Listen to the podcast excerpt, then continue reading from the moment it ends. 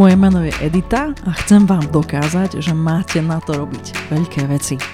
Som riaditeľkou spoločnosti Aseco Solutions zo skupiny Aseco, vďaka čomu stretávam množstvo zaujímavých ľudí z biznisu, najmä podnikateľov. V podcaste Diagnoza podnikateľ sa s nimi rozprávam o tom, ako začať podnikať a ako byť v podnikaní úspešný. Mojím dnešným hostom je Edo Vidra, Edo už šiestý rok spolu vlastní a riadi rodinnú firmu, ktorá vyrába samolepiace etikety. Na Slovensko nosí tie najnovšie tlačiarenské technológie. Je presvedčený, že dobrý obal je kľúčovým predpokladom úspechu vo väčšine biznisov a segmentov. Dnes zistíme, že obal je dôležitejší, ako si môžeme myslieť, ale tiež sa porozprávame o jeho podnikateľskom a osobnom príbehu. Edo, vitaj. Ahoj, zdravím a poslucháčov. Veľmi ti ďakujem, že si prišiel. Ďakujem ja za pozvanie. Než sa pustíme do debaty a trošku budeme si pinkať nejaké témy, tak e, ja mám takú tú obligátnu otázku v mojom podcaste na úvod, takže idem na ňu. Prečo by si vás, vaši zákazníci, mali vybrať? To je otázka, na ktorú budem mať vždy tú rovnakú odpoveď. A určite je to kvôli našej technologickej variabilite, pretože dokážeme vďaka tej správnej technológii zákazníkovi veľakrát ušetriť veľa nákladov. Takisto vieme vybrať tú technológiu, aby tá jeho etiketa vyzerala čo najlepšie. Ale tiež to máme aj vďaka tomu, že naše doby dodania sú jedny z najlepších na Slovensku, si dovolím tvrdiť. A tento rok sme nainštalovali dve technológie, ktoré nie sú v okruhu 1500 km a vďaka tomu vieme robiť jedinečné veci. Tak určite sa budem na tie jedinečné veci pýtať, mňa vždycky jedinečné veci zaujímajú. Asi by som zopakovala, že teda budeme mať e, dnešnú tému okrem teda tvojho príbehu podnikateľského osobného aj o tom, že, že teda obal predáva a že je to asi často dôležitejšie, ako by sa mohlo zdať. Takže toto by som chcela rozobrať z každej strany. Ty robíš v tom biznise s tými etiketami, ale tak verím, že sa dotkneme packagingu ako takého. Ale musíme najprv začať s tým príbehom. Čiže prosím ťa, Edo, ty si sa ako dostal k podnikaniu? Ja som sa dostal podnikaniu vlastne tak, že vyrastal som v podnikateľskej rodine už v 90. rokoch s týmto našim biznisom začala moja babka. Ja som vlastne tretia generácia, ktorá sme zabrdli do tohto poligrafického biznisu. No a ona v 90. rokoch začiatkom spravila cerskú spoločnosť pre Chiesa Tirelli, taliansku firmu. Mm-hmm. Kde sme mali talianského spoločníka, tam sme robili etikety hlavne ešte nesamolepiace, robili sme pre Rakúsko, Maďarsko, Slovensko, Česko, strašne veľa toho. No a v 2008 roku odkúpila túto Chiesa Tirelli a veľká korporátna spoločnosť Multicolor. No a prišli sme vlastne o partnera a založili sme firmu Litograf. Mm-hmm. Následne sme stále chceli ešte robiť ako obchodník s etiketami, že nevyrábať, ale predávať etikety zo zahraničia. Ale následne na to sme prišli, že táto cesta nie je až taká poprvé už profitabilná a chceli sme priniesť niečo nové na ten trh. Tam sme potom už zainteresovaní ja a môj otec mm-hmm. kúpili prvú technológiu, kde sme na nej robili z začiatku sami dvaja, popri tom zháňali zákazky. No a teraz máme okolo 25 strojov a máme dve jedinečné technológie, ktoré nie sú v okruhu 1500 km. No a vždy ma interesovalo to, ako sa dá pomôcť tým zákazníkom a vždy som mal rád marketing, predaj a všeobecne komunikáciu tomu koncovému zákazníkovi, čiže tento biznis mi sadol ako zadok na šerbel. Rozumiem. Počuj, to musí byť celkom dobré prísť také podnikateľskej rodiny, lebo ty vlastne asi si úplne neuvažoval o tom, že by si niekedy akože bol v zamestnaní, či? No, ja som bol aj zamestnaný. Hej? Počas výšky, vlastne ako sme rozbiehali, ško- ako sme rozbiehali firmu, tak som robil externe pre IBM tak som vlastne rozbiehal dve firmy. Robil som po večeroch v IBM, kontraktový manažment medzi Daimlerom a IBM a cez víkend som študoval MBA, takže Jasne. boli to náročné roky. Ale bez toho, aby človek si siahol na dno, tak sa nedá nič vybudovať, takže ja to beriem všetko ako skúsenosť. Ale od malička, keď niekto chcel byť policajt, astronaut alebo ja neviem čo všetko, tak ja som chcel byť tam, kde budú peniaze. takže jediná taká úplná cesta bola istým podnikateľstvom. Jasné. A to je celkom zaujímavé, že babička podnikala. Prosím ťa, nevieš nám tak boznúť, že koľko mal rokov, keď sa pustila do toho, lebo to muselo byť tesne po sociku.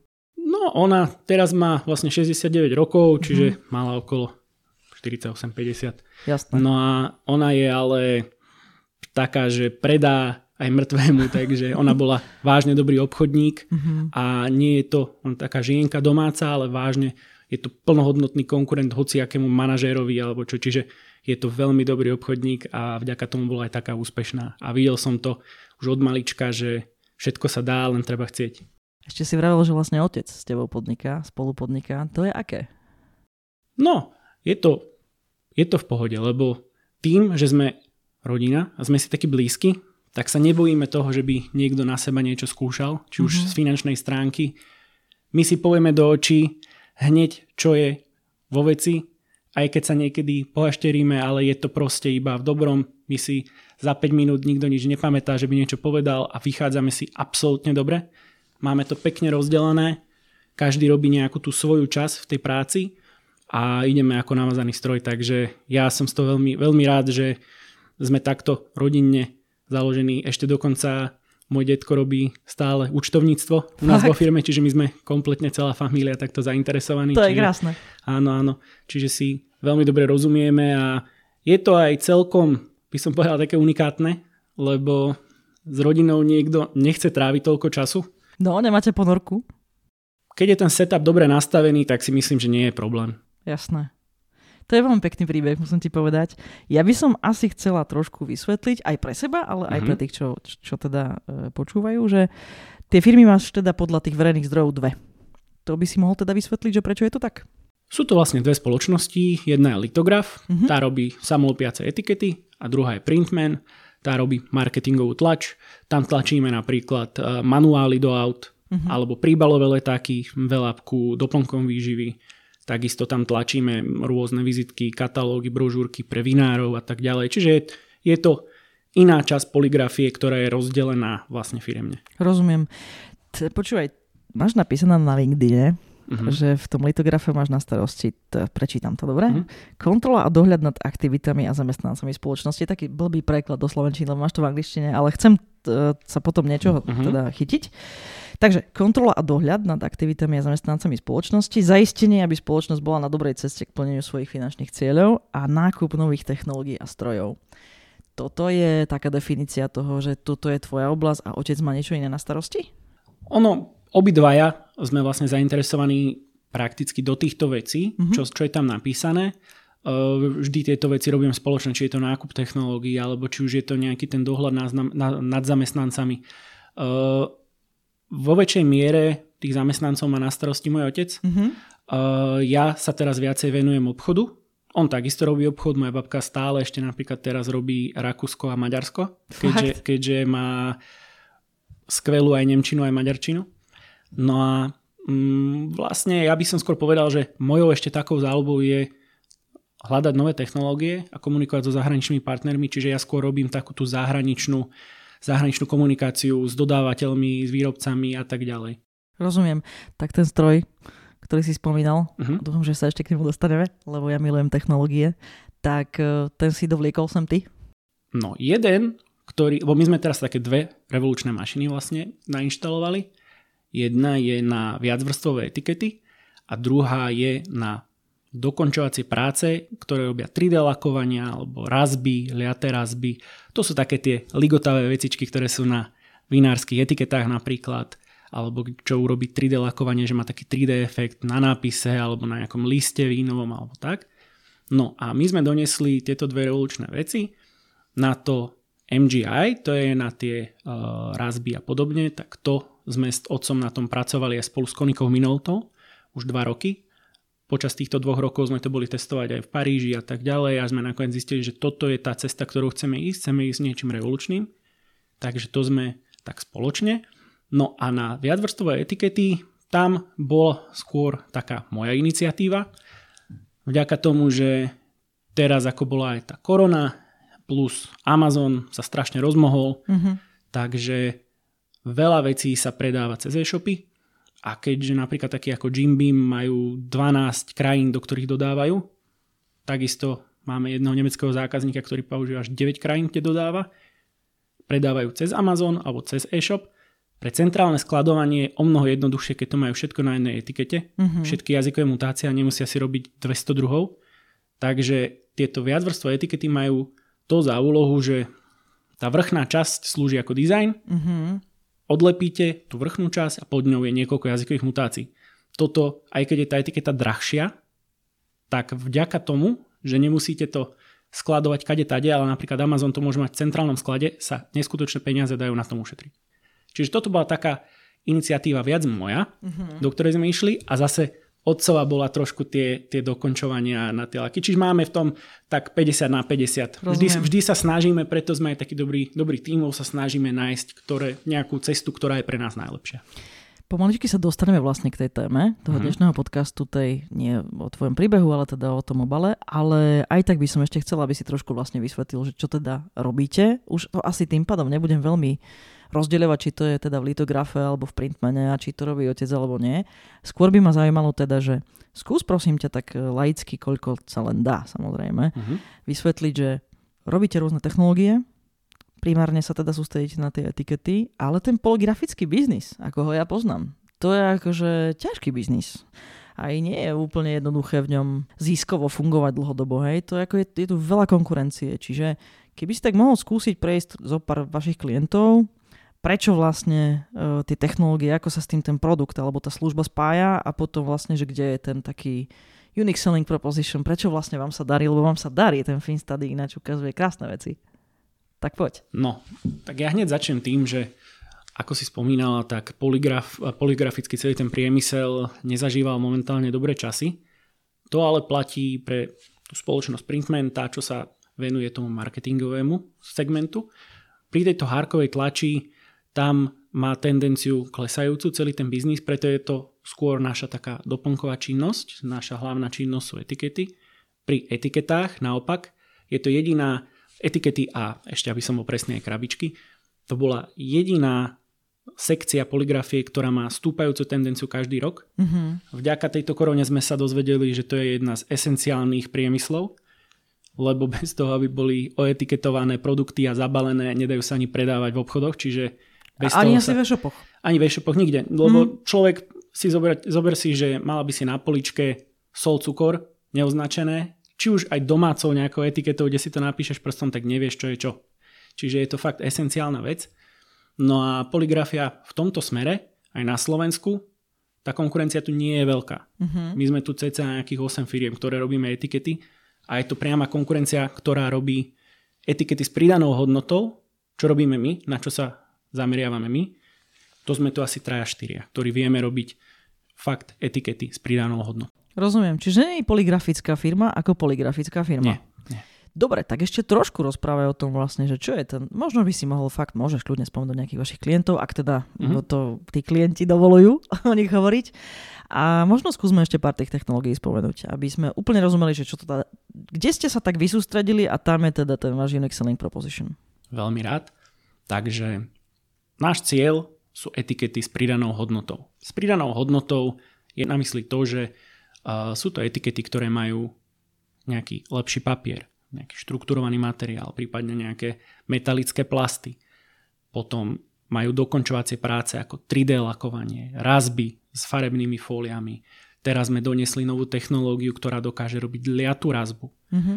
a všelijaké rôzne výseky. Čiže všetko etikety, ktoré sú samozrejme drahšie, ale majú väčší marketingový efekt a sú použiteľnejšie na napríklad drahšie produkty, alebo sú to všeobecne v rámci marketingu, toto sú etikety, ktoré sú zaujímavé. Rozumiem. Tak možno by sme sa teraz mohli dostať ku tej téme toho podcastu, že vraví, že to je drahšie. Aj, aj keď človek počúva tie technológie, to, aj tie, to musí byť drahšie. To musí byť drahšie od toho stroja, a to sa nejako do tej cenovky tej etikety určite prenáša. Musí to byť drahšie na ľudí, ktorí to obsluhujú, predpokladám, lebo to musíš poznať ten stroj. Asi nie sú úplne len tak akože zvesíš ich zo slivky z tých, čo s tým vedia robiť. A potom asi aj klienti musia byť ochotní to zaplatiť, čiže musia tam vidieť tú pridanú hodnotu. No tak uh, položím ti takú filozofickú, že predáva obal vždy? Obal predáva vždy fakt, pokiaľ to nie je nejaký liek na predpis, ktorý dostanete od lekára, dojdete do lekárňa, zobriete si ten liek, zaplatíte a odídete. Lebo tie, ktoré nie sú na predpis takisto, nejaký Nurofen, to, že je pekne farebný, tak vás to na tej poličke zaujíme viacej ako nejaký, dajme tomu, iný liek. Čiže predáva takmer vždy. Týka sa to aj nehmotných produktov? Nehmotných Softwareu produktov? napríklad, vieš, my predávame software. Myslím si, že obaly ovplyvňujú aj vás nepriamo zase niekde v nákupe. Hej, keď vy nakupujete nejaké produkty, tak zase vás to tam môže ovplyvniť. Priamo to, že vy predáte nejaký software, pre vás nie je dôležité, aby to bolo nejak pekne zabalené, ale prípadne aj nejaké potom ďakovné dopisy alebo nejaké oznámenia, aj to sú také veci, ktoré dokážu mať taký nice touch hej, pre toho klienta, čiže nie je to už úplne z toho nášho oboru, ale je to v rámci poligrafie, poligrafie všade. Jasné.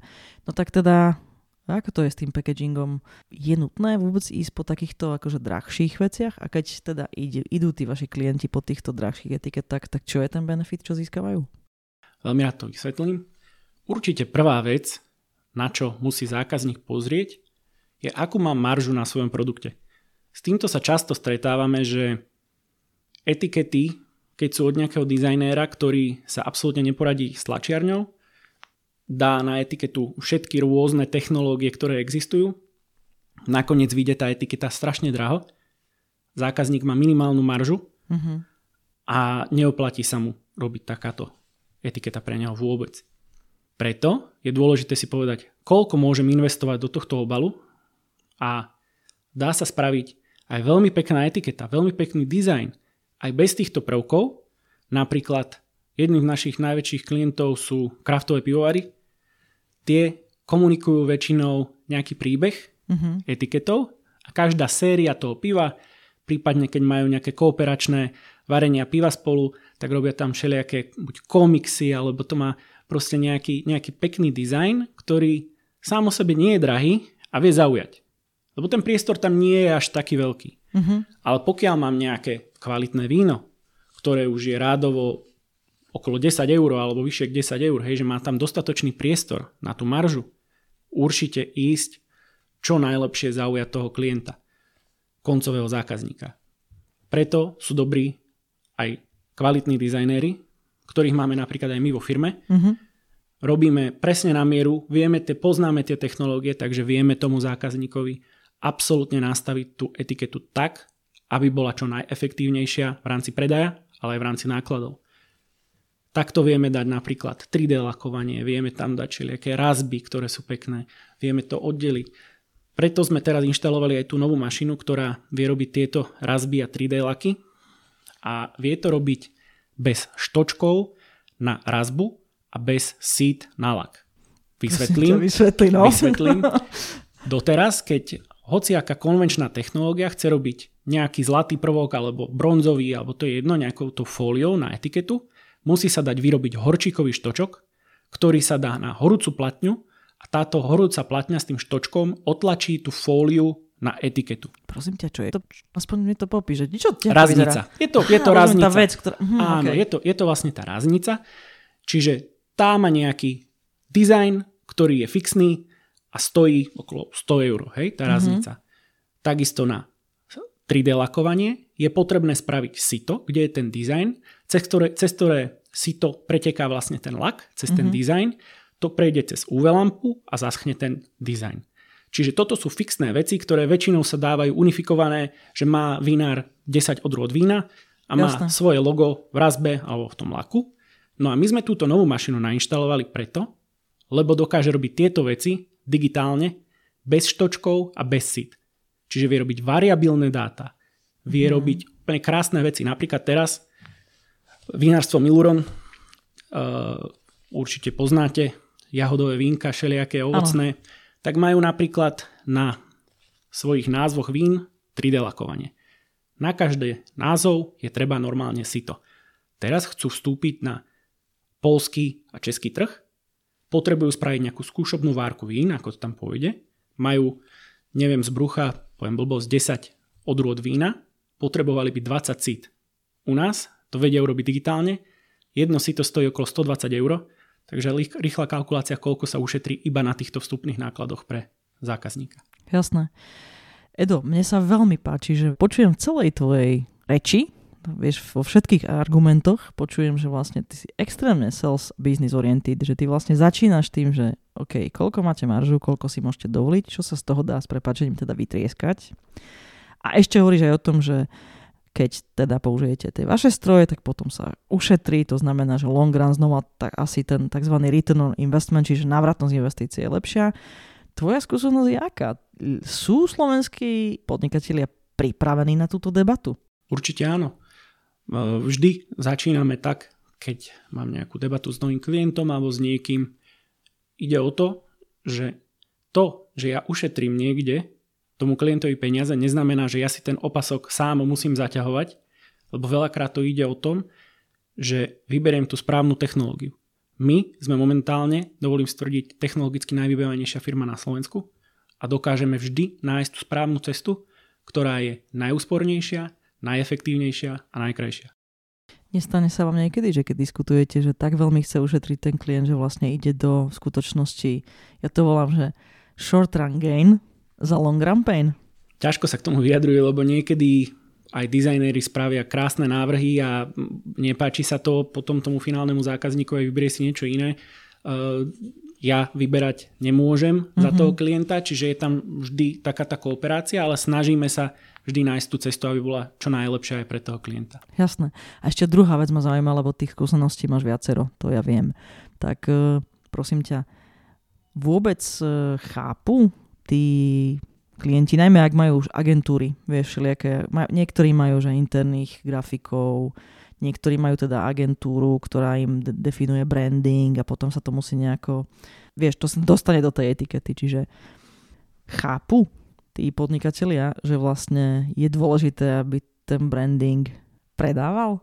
Veľakrát je trošku, ako som spomínal, problém s tým, že niektorí tí interní grafici nemajú predstavu o tých technológiách, čo je možné, čo nie je možné. Preto ale my sme absolútne otvorení každému dizajnérovi a grafickému štúdiu. Keď sa nás spýta, my veľmi radi poradíme, veľmi radi to spravíme na mieru. Určite vždy nájdeme cestu. Dôležitá je len komunikácia, ako vo všetkom. No a momentálne aj na tieto nové strojné technológie sa chystáme spraviť takú prednášku a školenia aj pre najväčšie grafické štúdia na Slovensku, aby mm-hmm. vedeli, ako sa dá využiť táto technológia, keďže je to niečo úplne nové a neboli zvyknutí na to, že nebude treba tie podkladové štočky a sitá, čiže budú mať rozviazané ruky. Takže určite je to všetko o tej komunikácii a snažíme sa to odkomunikovať tak, aby vedeli aj to, že ten branding musí mať nejaký príbeh, musí to byť nejak zakomponované a musí to byť celé, celé to dávať zmysel proste. Tá koherencia je niečo, čo hlavne u tých menších, ktorí začínajú, je trochu ťažké vidieť. Mohol by si prosím ťa trochu prosprávať o svojich nejakých skúsenostiach tá korona si vravel, že donesla do toho biznisu, najmä v tej časti tých e, obalov a možno teda etiket a možno aj tých krabičiek nejaký boom. Je to celkom také logické, človek sa nad tým zamyslí, však teda tovar musí tiec, musí byť obalený. Potom si hovoril o tých eh, etiketách, ktoré vlastne majú dve, dve, dva ciele. Ten prvý je ten estetický a ten druhý, alebo teda brandový, a ten druhý je, že tam sú nejaké informácie, mutácie, to môže veľmi zjednodušovať potom eh, ďalšiu logistiku a tak ďalej. Čiže mm, tá otázka by bola, že vedel by si ty popísať, že, že aké benefity, aké prídené hodnoty vlastne ste doniesli buď teda konkrétnym zákazníkom, ale vôbec do toho e-shopového sveta. Veľa sa tu ja vo svojich podcastoch rozprávam o e-commerce. Mnohí mladí ľudia, ale teda nielen mladí ľudia, ale rôzni ľudia, ktorí rozmýšľajú o začiatku podnikania, sa vyberú cestou toho, že teda e-shop si spravia s niečím, čo si teda možno aj dobre preveria, že tu tu není, alebo tu nie je to také s pridanou hodnotou, aj že začnú s e-shopom. Tak e, prečo by bolo predávať pre malý e-shop výhodné predsa len i hneď sa nad tým zamýšľať a dať pozor na to, aby ten brand e, bol reprezentovaný dobrým obalom a možno aj krabičkami, prípadne spomeniem nejaké také iné veci, ktoré sa počas korony stali, že to, je to vlastne nejaká výhoda na tom trhu. No na toto mám tiež jednu takú skúsenosť, nebudem menovať, ale tiež som mal jednanie uh, s jednou firmou, ktorá má veľmi dobré produkty prémiové a má riešené etikety úplne obyčajné na obyčajnom papieri, nie je to dokonca ani pripravené na etiketovačku, robia to ručne. No a majú drahé produkty a hovoril som, že prečo neinvestujete viacej do toho obalu, uh-huh. keďže predávajú aj v lekárniach a podobne, kde tí zákazníci prichádzajú priamo do styku a vidia to, vedia si to rovno porovnať na tom na tej poličke vlastne s ostatnými produktami. No a dostal som odpoveď, že keď budem mať výzorovo drahú etiketu, tak si povie ten zákazník, že aha, on dal veľa peňazí do etikety a už mu neostalo na produkt. Som mu povedal, že bohužiaľ takto žiaden na svete zákazník nikdy v živote nerozmýšľa. Je to proste psychológia, je to vec, ktorá sa mi páči, to vyberiem. Nie je na to žiaden iný dôvod, proste aj vo vínach až 80% zákazníkov si vyberá víno podľa odrody. Mám rád, poviem, poviem blbosť, rulanské šedé mm-hmm. a potom prídem do obchodu, pozerám, OK, tu sú rulanské šedé, ďalšia je etiketa, ktoré sa mi páči, má peknú etiketu, poviem, hm, to bude mať dobrý obsah a na základe toho si to vyberiem. Toto je marketing na jašterý mozog, je to tá najprimitívnejšia časť nášho mozgu vzadu. Tá nám hovorí, keď sa dotknem niečoho horúceho, že aha, to páli, mám to pustiť. Tak presne toto je to isté, ktoré nám povie, je to pekné, to bude dobre.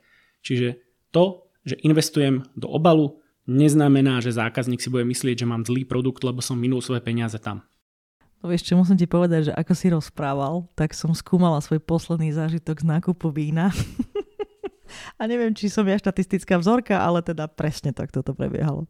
Ja si takisto vyberám víno tak, keď som v nejakom regióne, ktorý nepoznám, nepoznám tie vína, ktoré sú tam, som niekde v zahraničí. Ako mám vedieť, že ktoré je dobré, keď sa to ani nedá ochutnať, nie je tam. Čiže toto je to čisto iba o tom brandingu, jak to je spravené. Jasné. Ten obal a etiketa a potom aj tie nejaké iné veci, uh, tie sú úzko späté s dizajnom Možno by ma trochu zaujímalo, že ako sa vlastne vysporiadávate s tými, s tými inými, čo robia ten dizajn. To, eh, možno to popíšme takto, že predstavme si teda fakt malý e-shop, došiel za vami, nemá nič. Ste schopní to pokryť? Jasné, máme štyroch dizajnerov, ktorí dokážu spraviť od pane odpiky kompletne grafický dizajn. Naša firma aj v histórii aj dostala dve ocenenia obal roku, takže vieme spraviť od krabičky až po etiketu, až po leták a dokážeme k tomu pekne zladiť materiály, či už krabičky, papier na letáky alebo teda papier plast, ktorý má etiketa. A ako to prebieha, keď teda je klient väčší a už má celé robustné mechanizmy, vieš, interný marketing, e, logo, ja neviem, design manuál, má externú pr firmu a tak ďalej. Potom to prebieha ako? je to trošku inakší prístup ako ku tým menším. Tí menší sú trošku v takej novej vode, učia sa plávať, hej, mm-hmm. že čo je celá tá etiketa, ten dizajn. S veľkými, tí už vedia, vedia v tom chodiť. Um, Jasne. Majú, není to ich prvá etiketa, čiže tam sa ani človek nesnaží im ukázať niečo nové, maximálne nejakú technológiu novú, že kde mm-hmm. sa dá ušetriť, alebo nejaká nová teraz táto liata razba, čo robíme, je úžasná vec a každý jeden, čo, som, čo sme boli teraz na stretnutí, tak je z toho unesený. No a s ním je tá komunikácia ľahšia v istých, v istých ohľadoch a v niektorých ťažšie, že zase tie schváľovania a tie interné procesy majú potom komplikovanejšie. Väčšinou človek ani nerozpráva s majiteľom, keď tu mm. tej malej firmy tam to ide face to face hneď tá komunikácia veľmi rýchlo. Takže je to také, že každá táto oblasť má svoju výhodu. Trošku som ja asi, alebo sme spoločne ušli od tej jednej otázky a ona ma fakt zaujíma, takže sa ešte k nej vrátim. Mm-hmm. Ten mhm. e-commerce išiel veľmi hore a mnohí ľudia sa rozhodli založiť si e-shopy počas korony a aj teda fakt čísla vyskočili aj tým etablovaným firmám, potom dokonca aj tým, čo majú, my máme viacero zákazníkov, ktorí vlastne mali kamenné predajne a oni proste pochopili, že musia do online, či sa im chce, či nechce a musia tam ísť dobre. Čiže mm, vyskočilo to. Napriek tomu ma zaujímajú hlavne tá cieľovka, ktorú tu aj v týchto debatách, v, tom, v tomto podcaste vlastne rozoberáme často, tzv. tie SME, čiže Small and Medium Enterprises, malé firmy, stredné firmy, slovenské firmy. Máme shop, začal som, donesol som na trh niečo zaujímavé, aj sa to tak trošku uchytilo, ale fakt počítam každú korunu. Napriek tomu ty hovoríš, že sa oplatí teda investovať aj do etikety a možno aj do tých krabičiek. Keď sme spolu súkromne rozprávali, hovoril si o tom, že sa objavili aj také pozdravy alebo také kartičky, ktoré sa vkladajú napríklad do posielaných balíkov, nejaké ďakovné a podobne. Prečo sa toto hodí a je dobré urobiť takému aj malému e-shoperovi? Čo to prinesie? Trošku odbočím teda od tých našich etikiet a tieto ďakovné všelijaké kartičky a tak keď si na tom dá záležať. Je to zasa behaviorálna psychológia, kde e, ten zákazník má potom pocit, že a ten tomu predajcovi na mne záleží, hej, dal tam nejaký ten, tak, takú tú, tú čerešničku na tortu hej, k tomu produktu. Určite sa oplatí dať aj do obalu. Náš najväčší klient, ktorého máme, je nemecká firma doplnkov výživy, ktorý predáva cez Amazon. Všetko predáva cez Amazon. Majú veľmi pekný dizajn, kompletne jeho etikety sú pekné, celý produkt vyzerá dobre, vyzerá kvalitne, lebo takisto keď mi príde cez ten internet nejaký produkt, ja ho otvorím, bude vyzerať, že nestojí za nič, tak si ho druhýkrát už neobjednám. Mm. Lebo tieto doplnky výživy napríklad sú taká vec, že niektoré majú dlhodobé účinky, nie je to tak, že dám si dve tablety a som nový človek. Jasne. Čiže keď minie potom tú jednu pixlu, ktorú si objedná, tak už potom asi bude pozerať niekde inde, lebo sa mu to nebude, sta- nebude zdať, že je to tak relevantný zdroj nejakých tých živín.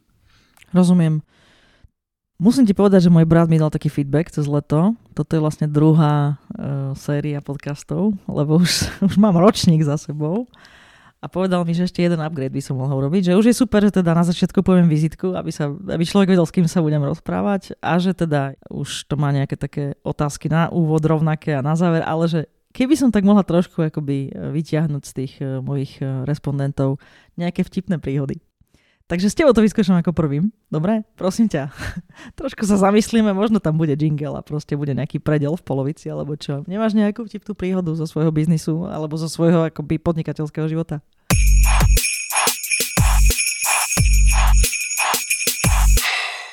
No, vtipnú príhodu, akože je ich tam dosť. Ja som taký celkom komunikatívny aj s našimi dodávateľmi strojov a tak. Máme napríklad prevíjačky, jednoduché mašiny, máme mm, aj čínske stroje, sú to veľmi spolahlivé stroje, tá komunikácia je tam s nimi, poviem pravdu, jednoduchšia ako za nejakými Portugalcami, Belgičanmi alebo mm-hmm. Dánmi, čo máme iné mašiny, tam napíšem o 7 večer, ona už pomaly pížame doma a mi odpíše. No a takto som vlastne s jednou predajkyňou, vlastne, že Spring, oni majú také krásne európske mená. Tí Číňania, hej? Áno, áno, Jasné, takže, oni si tak dávajú áno, také áno, violet a tieto. Áno, hej, že Spring, Sky, hej, a podobné. No a boli sme v Bruseli na Label Expo, ktoré každé dva roky, no a prvýkrát som sa tam s ňou išiel stretnúť osobne. No a keď som študoval v Amerike, tak eh, na poschodí sme mali veľa Číňanov, no a naučil som sa nejaké frázy. No a jak sme spolu jednali, tak sme sa niečo bavili hovorím, že však vieme nejaké čínske frázy. Že áno, že povedz, tak ja hovorím, že nechuj mama. Ona, že, že, že ty dáš mi pusu? A začala sa úplne smiať, hej. To bolo, to bolo ako po čínsky, že dáš mi pusu. A ty si a, vedel, že je toto Áno, áno, áno. A ona sa smiala a odtedy najväčší kamaráti, ja hovorím, teraz aj v pyžame mi odpíše o, keď ona je už v posteli, niekedy o jednej ráno, takže je to, niekedy je to fakt o tom, že trošku nadviazať ten vzťah, uvoľniť tú atmosféru. My aj teraz sme tu mali uh, prezidenta pre Európu Skonika Minolta, Japonca. Bolo tu 7 Japoncov, boli sme na obede s nimi a jak sa hovorí, že všetko sú to takí páni, hej, že úplne proste všetko musí byť biznis a tak ďalej. A trošku sa po, s nimi pokeca úplne uvoľnená atmosféra, kamarátsky, čiže je to jedno, treba byť proste prívetivý, treba byť milý a treba byť sám sebou. A no, slušný samozrejme, lebo to zase arogantných ľudí nikto nemá rád všetko ide tak, ako má. Ja vlastne neviem, či si zadaný, tak neviem, či je to ako dobrá otázka, ale dal si tú pusu? nedal, nedal. No dobre, počuj, tak e, ja myslím, že sme to celkom rozobrali. Porozmýšľam ešte, či skúsim nejakú otázku smerom k tomu packagingu. E, tak možno inak. Hovoril si, že v tej druhej firme robíte aj nejaké marketingové materiály. Dobre si spomínam? Áno, a manuály do a podobne. A ako veľmi toto, čo vy robíte, sa dotýka vlastne nejakých iných častí marketingu? Mm, ja si myslím, že všetko marketing je kompletne prepojený skrz naskrz, či je to online, offline marketing alebo takisto packaging, všetko, všetko proste spolu súvisí. Pokiaľ nemám do, dobre nastavené jedno, tak nefunguje druhé. Čiže to je ruka v ruke kompletne celý tento marketingový biznis. Ja totiž to smerujem k takej veci, že tá menšia klientela, tí SMI a tí noví, noví začínajúci, lebo tí nás počúvajú niektorí ľudia, čo, čo tužia po podnikaní, tak e, do akej miery je dôležité v tom všetkom, aby tá, tá značka mala branding? Nejaký extrémny branding by som možno na začiatok neriešil, pokiaľ to nie je úplne dôležité alebo nejaký taký segment, kde potrebujem vážne byť taký, že hneď si, hneď si to človek zapamätá. Treba, aby to vyzeralo kvalitne, treba, aby to mm, ten obal a všeobecne tá značka pôsobila, že OK, toto je niekto, komu môžem veriť. A ten branding sa potom dá rozvíjať cestou, hej, keď na to budem mať viacej peňazí, budem mať nejaké zisky z toho svojho podnikania, lebo branding vie byť pomerne finančne náročný, pokiaľ by som tam chcel robiť nejaké reklamy, spoty a neviem čo všetko okolo toho dizajny a tak ďalej.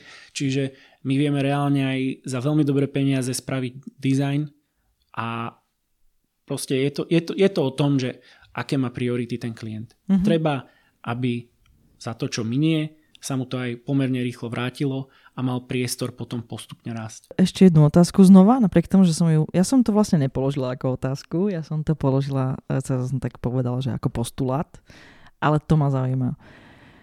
Ako to je možné, že sa vám tak darí? Že vlastne keď sa pozrieš človek na Finstat, tak kontinuálny rast. Ja som si tam normálne zrátala takéto, že v ekonomickej teórii sa to volá, že CAGR, alebo neviem, ako sa to číta po slovensky, ale teda vieš, taký ten average priemerný medziročný rast, no a ten je akože celkom slušný, už viac ako 5 rokov po sebe, 1,5 násobok, možno 40-50% medziročne, tak to je, čo to je? Ako to robíte? To je správny výber technológií, tým, že máme teraz momentálne technologicky tak vybavený, vybavený náš strojový park, že vieme zabezpečiť od tých najmenších firiem, presne týchto ľudí, čo sa snažia začať, ale aj tie najväčšie firmy. Uh, hovorím teraz, jednáme s Jim Beamom, tlačíme pre nejaké veci, pre tie doplnky výživy, vinárov robíme asi 250 na Slovensku, potom kraftové pivovary a tak ďalej.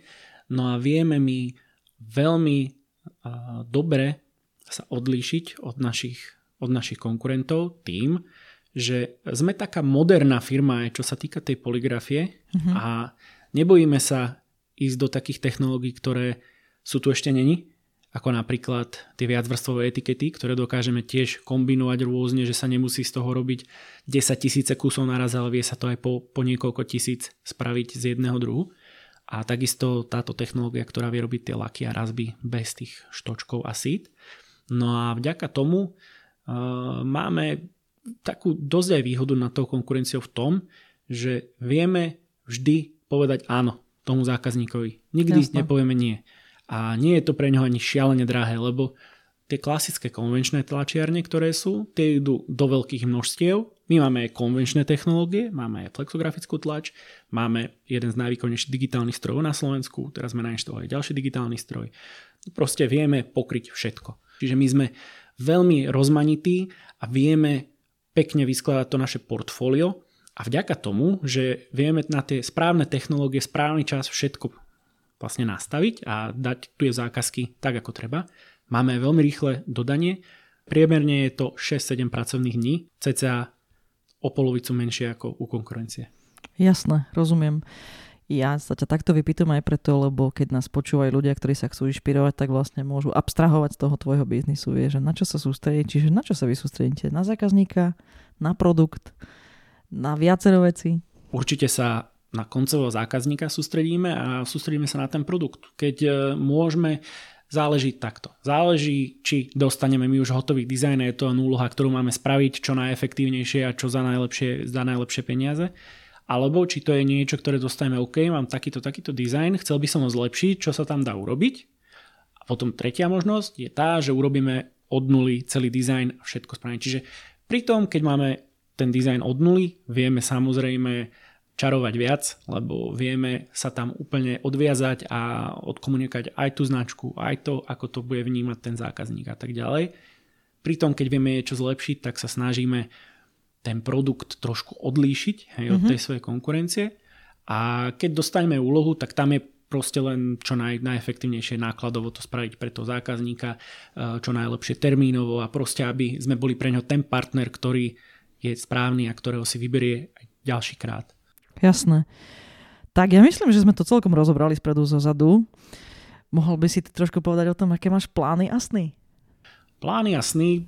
Ja som taký veľmi organizovaný človek, takže ja všetko, čo zatiaľ plánujem, tak postupne ide, takže mm, chceme sa proste len rozvíjať, chceme stále byť taká kreatívna jednotka, by som chcel povedať, tuto na našom trhu a odlišiť sa od všetkých a priniesť vždy to, čo je nové na tom trhu a mm, byť stále lepší a lepší.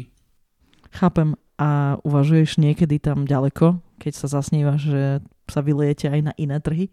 My robíme Maďarsko, Rakúsko, do Dánska robíme, robíme uh, Česko, uh-huh. robíme do Nemecka, čiže my tam kde, tam, kde to dovolí doprava a nejaká naša komunikácia, tak tam vieme vyrábať. Rozumiem. No tak držím palce, nech sa to rozlieva stále ďalej a nech sa ti darí nosiť tie najlepšie technológie a hlavne nech sa to tak výborne potom, uh, vieš, ako odráža v tých výsledkoch, lebo však tie vám dovolia potom znova ďalej robiť ďalšie pekné veci. Ja mám taký opakujúci sa prvok aj na záver podcastu, takže ja by som ti chcela položiť dve otázky, dobre? Tá prvá otázka by bola, že či vidíš niekde medzi svojimi dodávateľmi alebo klientami nejakú dieru na trhu, a nemalo by to byť len tak, akože hociaká diera na trhu, ale e, niečo, čo možno by si ty si veľmi podnikavý, takže myslím, že keby si mal druhého ja, tak možno tam niečo založíš. Hej. Ale vlastne nemáš čas, nechceš zaplniť tú dieru ty, ale bol by si rád, keby také niečo niekto akoby zmenil, zlepšil. A ten účel tej otázky je, že keď nás počúvajú ľudia, ktorí možno ani nevedia, v čom, do čoho by sa pustili, tak keď niekto z biznisu povie, že tu je diera, tak to má väčšiu hodnotu, ako keď si rozmýšľaš doma za stolom. Vidíš niečo také? Ako ťažko povedať, že či diera, lebo ten trh je presítený všetkým momentálne, ale pokiaľ by to bol nejaký produkt, čo je niečo, niečo revolučné, alebo nejaká úplná novinka, alebo niečo, že bude mať lepší obsah, alebo môže sa dostať nejaké výhradné distribútorstvo pre nejakú zahraničnú firmu, ktorá je veľmi úspešná, tak určite by som povedal, že poďme do toho. No a Každopádne hoci čo, čoho sa ten človek chytí, musí do toho dať všetko, lebo mm.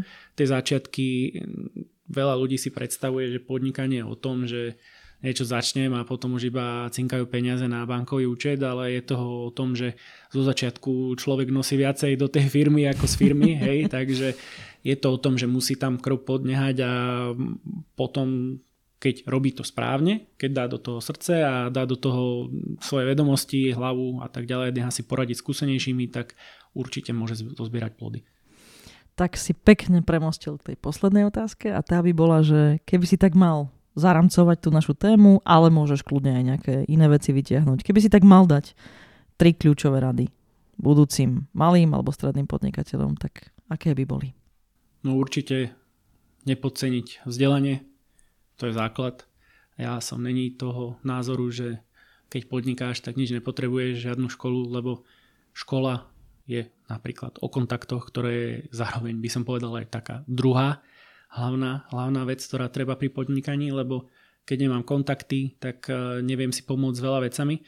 Na tej škole si veľakrát uh, urobím aj tie kamarátstva plus mám tam potom ľudí, s ktorými si vieme pomôcť navzájom a hlavne mám stade vzdelanie viem, čo ako ide. Čiže tú školu vybrať aj trošku s rozmýšľaním, hej, že nie je len nejaká prvá škola, aby som mal titul, ale proste niečo, z čoho budem mať.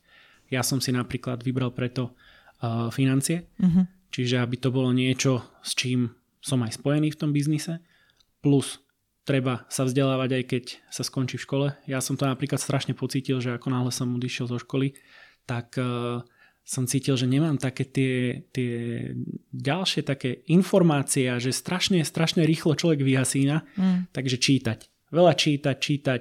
Mňa veľmi baví napríklad tá behaviorálna psychológia plus psychológia predaja a takéto všetky tieto srandy okolo. Čiže uh, určite sa musí vzdelávať, aby vedel, uh, čo sú nejaké trendy a potom tretia vec, nebáť sa do niečoho ísť. Pokiaľ mám dobrý nápad, tak uh, nenehať ho zavretý niekde v šuflíku, ale skúsiť sa do toho pustiť. Tak ti dám jeden tip. Ja som nedávno nastúpila do kurzu Brainery. Keď poslucháči netučia o čom, tak proste nech si to pozrú.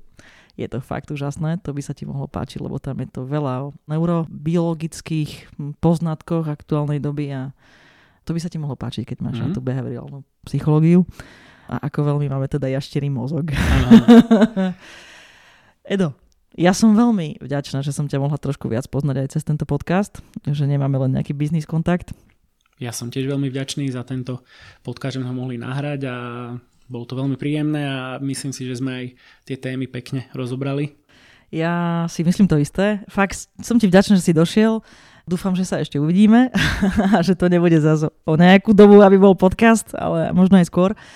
A hlavne ti želám, tebe aj celej tvojej rodine, ktorá je zapojená do toho biznisu, aby sa vám darilo, aby ste si tie sny plnili a aby to bolo takéto smut, ako, to, ako sa to javí z toho všetko, čo rozprávaš a aj teda z vašich výsledkov. Držím palce a díky. Ďakujem krásne a takisto prajem všetko dobré, či už tomuto podcastu alebo tvojom osobnom živote a pracovnom. Ďakujem krásne. Ďakujem. Maj sa pekne. Ahoj.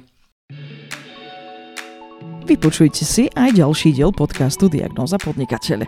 Môj host bude, ako obvykle, hovoriť o svojom podnikateľskom príbehu a dotkneme sa aj novej biznis témy, ktorá vás pri vašom vlastnom podnikaní môže zaujímať. Inšpiráciu môžete načerpať aj na www.diagnozapodnikateľ.sk.